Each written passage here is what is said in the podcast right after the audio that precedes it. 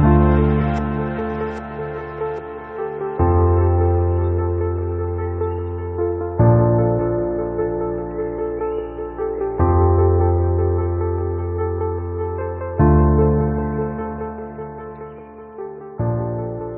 selamat datang di Bujang Introvert Podcast. Saya Rinaldi. Kali ini saya tidak uh, menggunakan skrip seperti biasa karena saya tidak punya waktu untuk melakukan itu.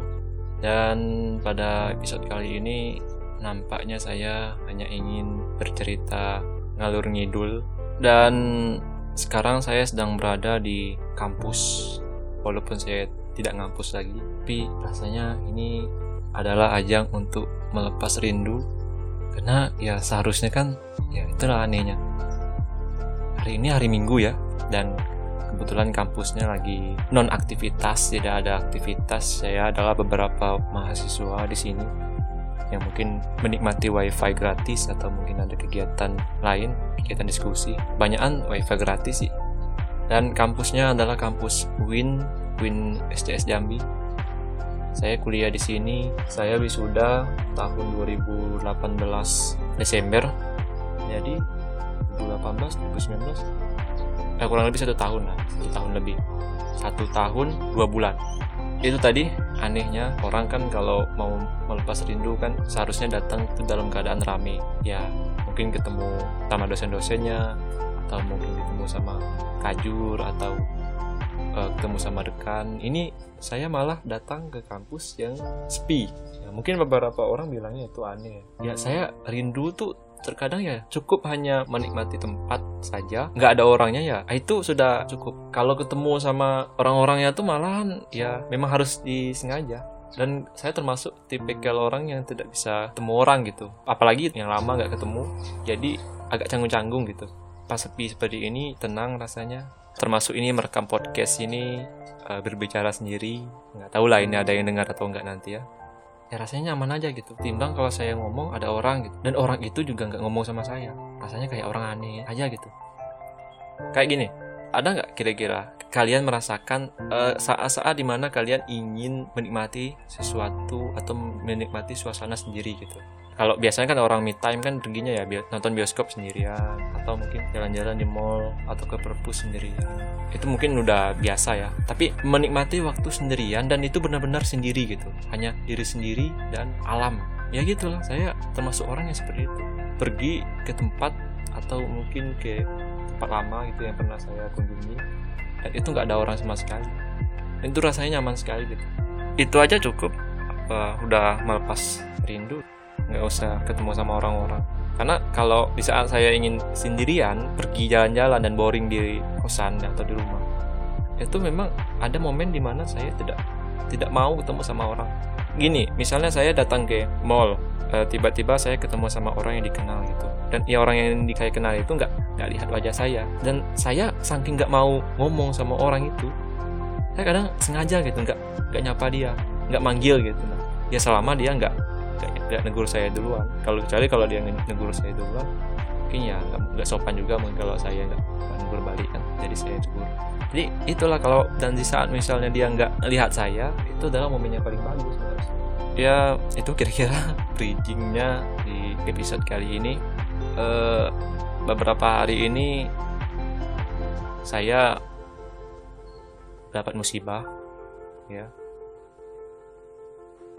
Entahlah mungkin kalau dibilang beberapa hari ini saya kurang beruntung gitu. Hari sial hari-hari sial menjelang pergantian antara bulan Februari. Eh ngomong-ngomong ini maaf ada agak agak bising karena karena saya merekamnya di area terbuka. Mungkin nanti ada suara-suara angin gitu ya lanjut lagi saya dapat musibah uh, musibah kehilangan gitu.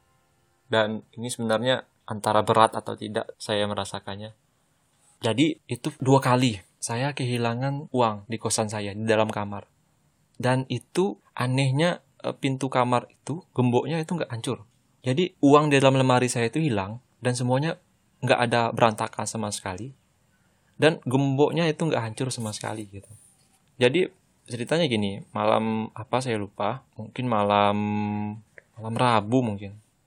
Ya jadi malam Rabu itu saya biasanya gajian itu tanggal tanggal 1 Jadi kalau mau dekat-dekat akhir tanggal tua, saya itu mulai minjam sama tabungan saya sendiri. Jadi saya punya tabungan selama satu tahun kerja itu saya ada uang simpanan gitu. Jadi uh, kembalian kayak uang recehan itu saya masukin ke dalam botol dan botol itu khusus saya buat saya bikin lubang botol air mineral yang besar itu saya bikin lubang saya bikin untuk muat uang recehan jadi selama satu tahun itu sudah terkumpul kurang lebih setengah setengah botol dan beberapa uang yang saya sengaja saya sisahi satu seratus seratus ribu seratus ribu setiap bulan saya masukkan ke dalam celengan gitu. Uh, rencananya uang itu ya uh, biasanya saya pakai pertama untuk modal kalau misalnya lagi terdesak gaji saya. Sudah habis sebelum hari sat, tanggal 1 saya biasanya meminjam uang ke diri sendiri gitu. Terus saya catat.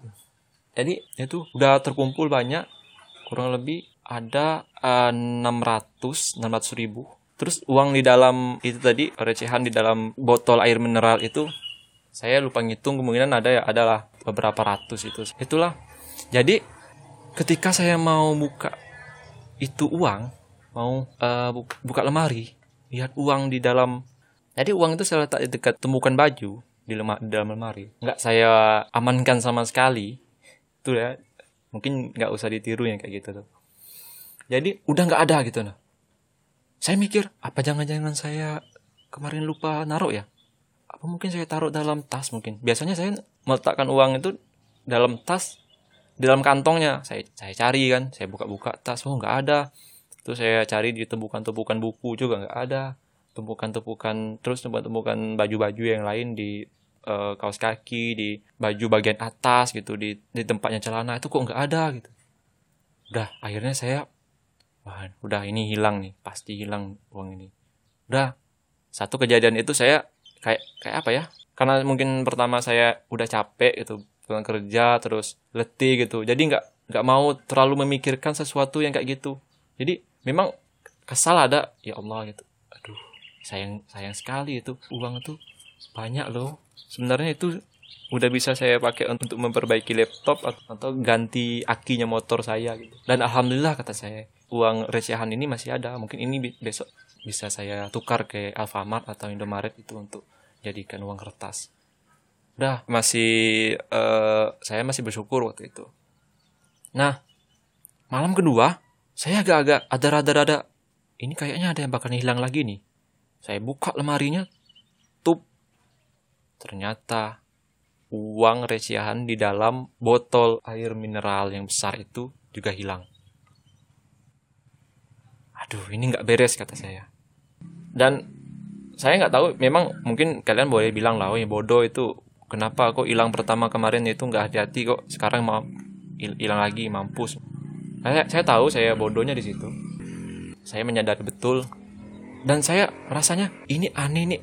Pada detik itu saya nggak nggak kesal lagi dengan hilangnya duit itu. Saya kesal ini ada yang ngambil ini. Jadi kosan saya itu kamar. Jadi jenis kosan kan ada kayak kayak rumahan gitu yang satu satu apa satu, kalau kami nyebutnya satu satu bedeng satu bedeng bedengan gitu. Jadi bedeng ini bedeng ini bedeng ini. Ini enggak kami kosan kami itu rumah di samping tapi di samping, di samping rumah itu ada khusus beberapa kamar gitu. Nah di kosan saya itu ada uh, empat kamar. Saya paling ujung dekat pintu terus nomor dua itu dihuni sama uh, anak SMA cucunya ibu kos itu. Ya baru datang dua bulan yang lalu Terus yang uh, kamar nomor tiga itu dosen, dosen muda lah waktu masih mungkin baru baru tamat S2 mungkin.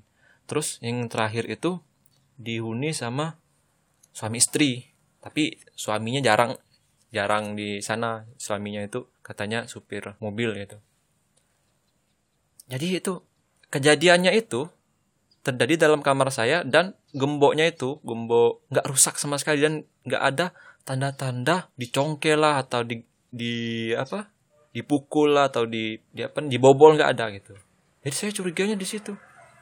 Dan saya ingat awal-awal saya masuk itu memang bodohnya lagi saya itu gembok itu kan dikasih sama bu kos. Nggak saya ganti gembok baru. Jadi gembok yang dikasih itulah. Dan beberapa bulan yang lalu ketika saya baru baru ngekos di sana semua kamar itu seingat saya gemboknya semuanya sama. Kunci gemboknya juga sama. saya ingat waktu itu saya pernah bantu uh, salah satu penghuni di sana dan itu waktu itu cucunya bu kos itu belum belum ngekos di sana dan ada satu cewek ngekos di samping kamar saya jadi cewek itu ngetokin pintu kamar saya dan minta tolong untuk bukain gembok kamar dia karena kuncinya ketinggalan di dalam katanya saya buka lah dan uh, bisa bisa terbuka tadi kuncinya sama tapi tapi habis itu kan beberapa bulan kemudian cewek tuh sudah pergi gitu. Nggak nggak di nggak ngekos di kamar itu lagi. Dan gantilah sama pak pak dosen itu tadi. Nah saya curiganya di sana. Kan beberapa kunci itu kan sama. Ini saya berspekulasi waktu itu ini yang ngambil ini pasti orang-orang yang ada di sekitar sini aja. Nggak tahu juga waktunya kapan. Mungkin itu waktu saya masih kerja. Saya kerja dari jam 8 sampai jam 5 sore. Atau mungkin pas saya pergi mandi kalau saya mandi nggak nggak saya kunci pintunya. Ah saya curiganya itu. Ini jangan-jangan orang-orang di sini lah.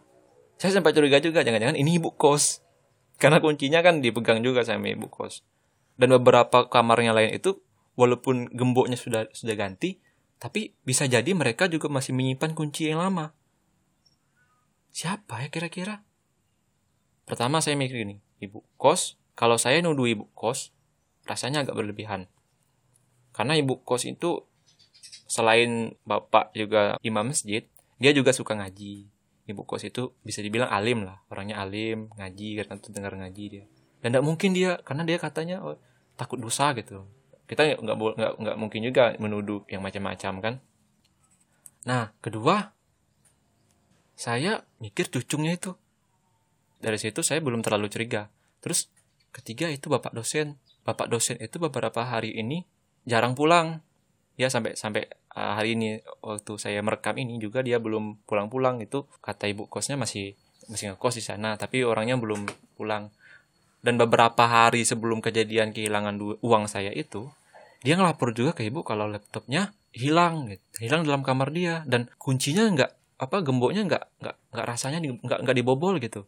Gembok, gemboknya sama kayak saya nggak nggak ini nggak nggak hancur. Tapi gemboknya sudah ganti.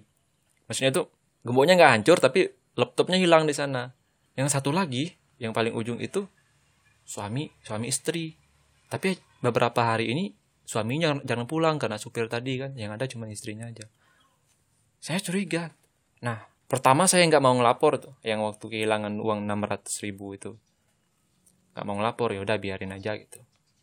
Ikhlas ikhlasin aja lah nah yang kedua hilangan kedua ini baru saya ngelapor ini kayaknya harus dilapor. Saya lapor lah. Saya lapor saya ceritain gini gini gini gini gini. Termasuk kunci saya kas saya kasih tahu bahwa saya uh, saya bilang ini kuncinya semuanya sama gitu. Dan di situlah pertama saya merasa bersalah juga karena ibunya merasa khawatir gitu. Nggak ngerasa nggak enak juga dengan saya.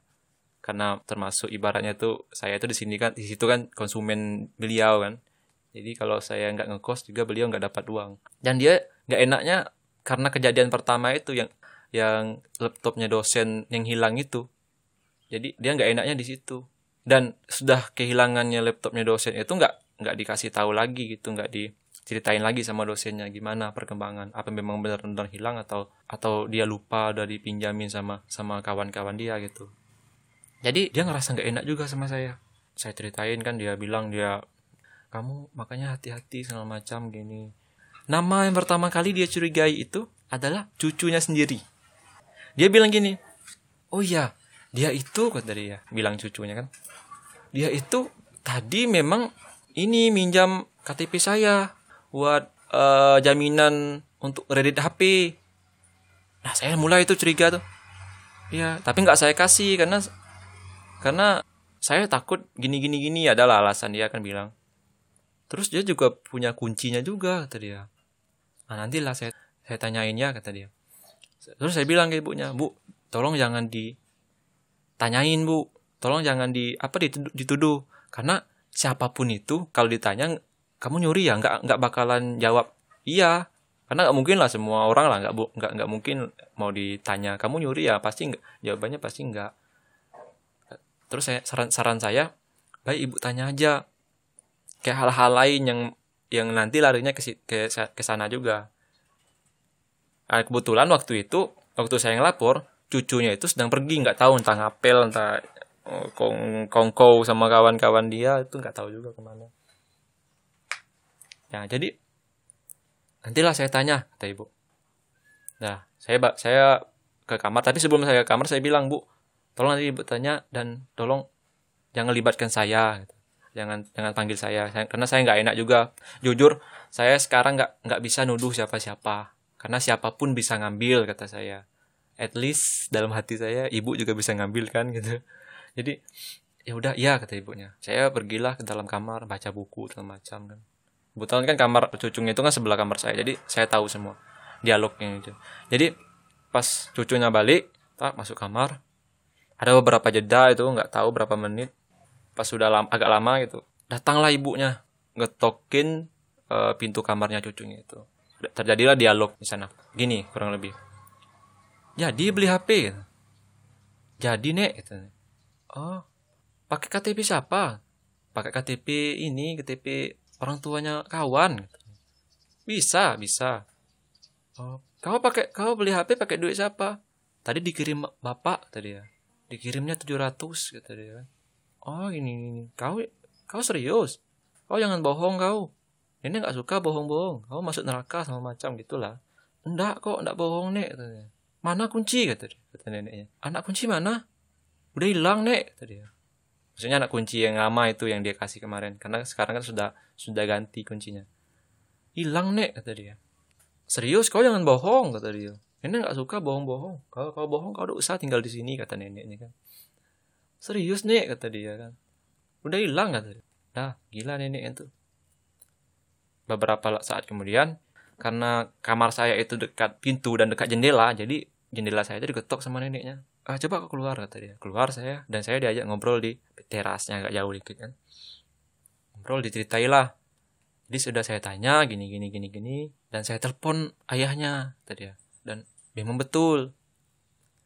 Ayahnya bilang ini ah, memang udah udah ngirim dia duit 700 buat ini buat bayi IHP ya ini Rina gitu aja lah. Buat bayi IHP kata dia. Ya udahlah kata saya kan. Kalau memang dia adanya dia jawabnya memang jujur ya nggak apa-apa bu kata saya kan.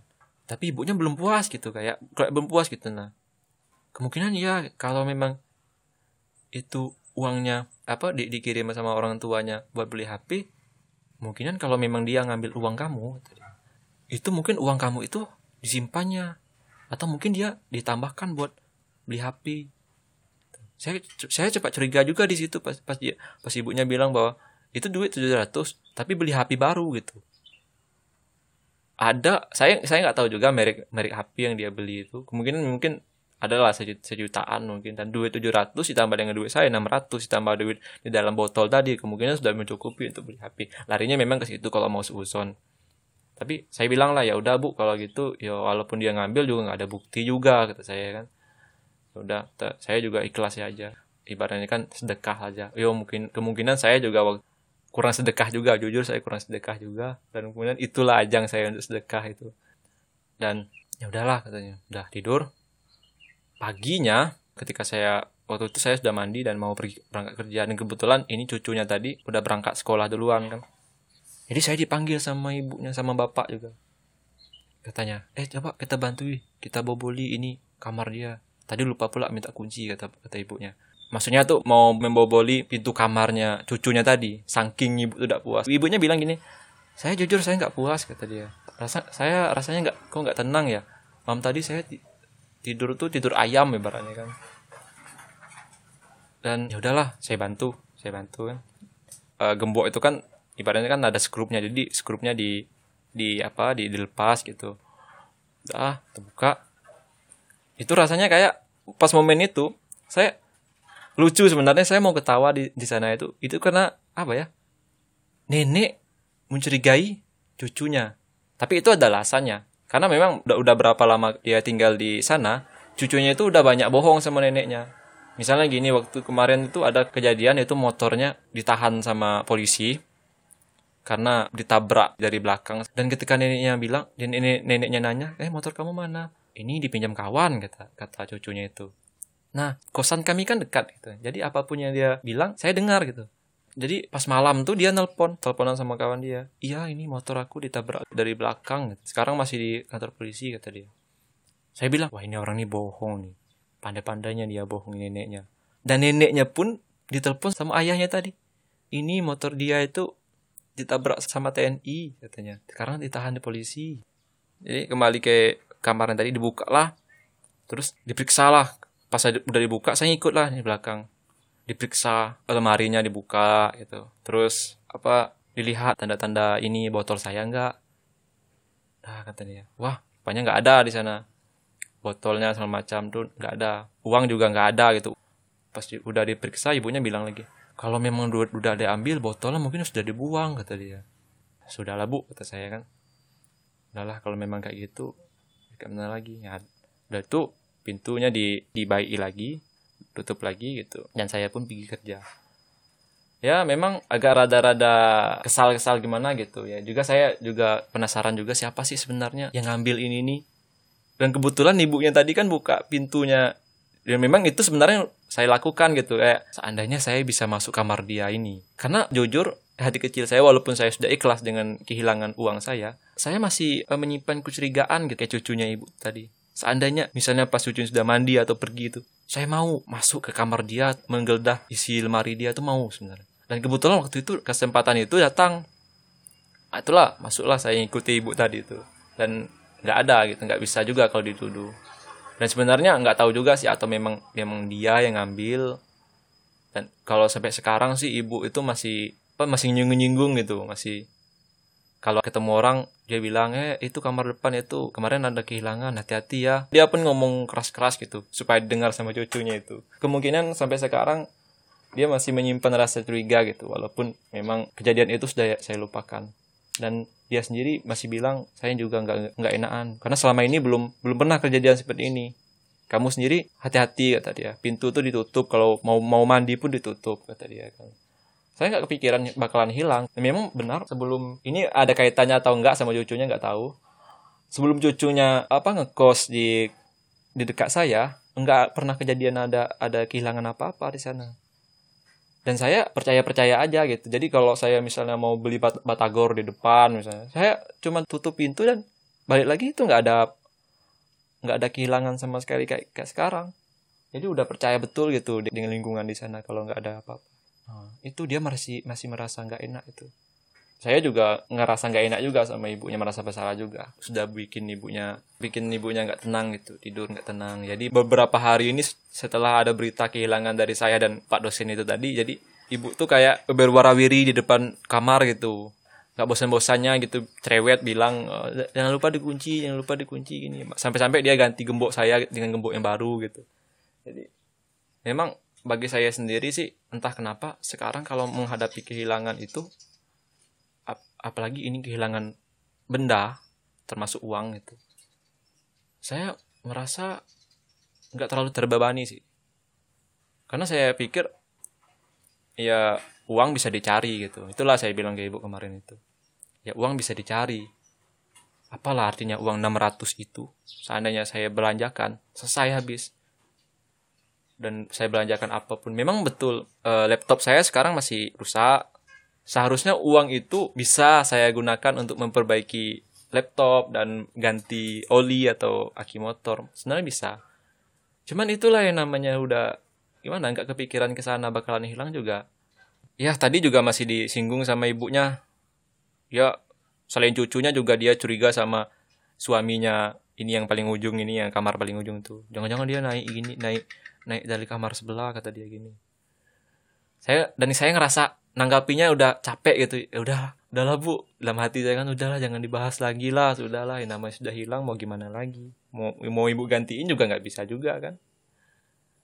Ya awak kasihan kata dia. Kamu kasihan kamu udah kerja kerja ini selama ini tiba-tiba uangnya hilang gitu. Ya udah gimana? Bagi saya itu ya sebuah pelajaran.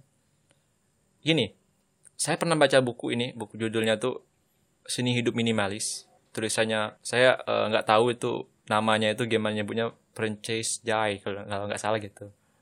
Nah, jadi kata kata dia, kita mending punya uang untuk beli pengalaman daripada beli barang. Karena itu dalam konteksnya minimalis, jadi dia lebih banyak mending kita beli pengalaman ah, maksudnya itu ber, bersama keluarga sama macam daripada kita beli barang-barang banyak dan itu numpuk di dalam rumah kita gitu. Jadi saya mikirnya ke sana. Lebih baik beli pengalaman daripada beli barang. Dan saya kira kehilangan saya ini termasuk salah satu pengalaman yang saya beli dengan uang yang saya hilang itu tadi. Saya pernah bikin buat kata-kata gini. Memang benar, tidak semua hal bisa diukur dari uang. Tapi, uang bisa dihitung dari semua hal.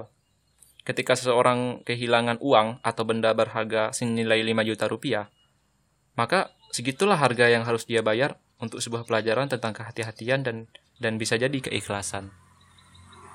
Jadi, saya kehilangan ya kurang lebih satu juta uang 600 ditambah di dalam di dalam eh, apa botol air mineral tadi dan mungkin itulah harga yang harus saya bayar untuk sebuah kehati-hatian. Jadi lain kali saya harus hati-hati uh, jangan sampai hal itu terulang lagi gitu.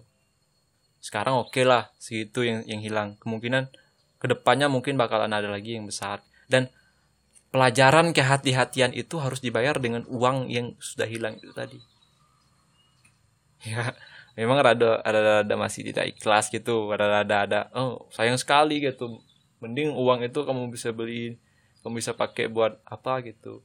Daripada harus sia-sia. Dan dari situlah pelajarannya yang harus kita bayar itu sama kayak dulu waktu SMA saya udah berapa kali kehilangan HP adalah tiga kali hilang HP saya.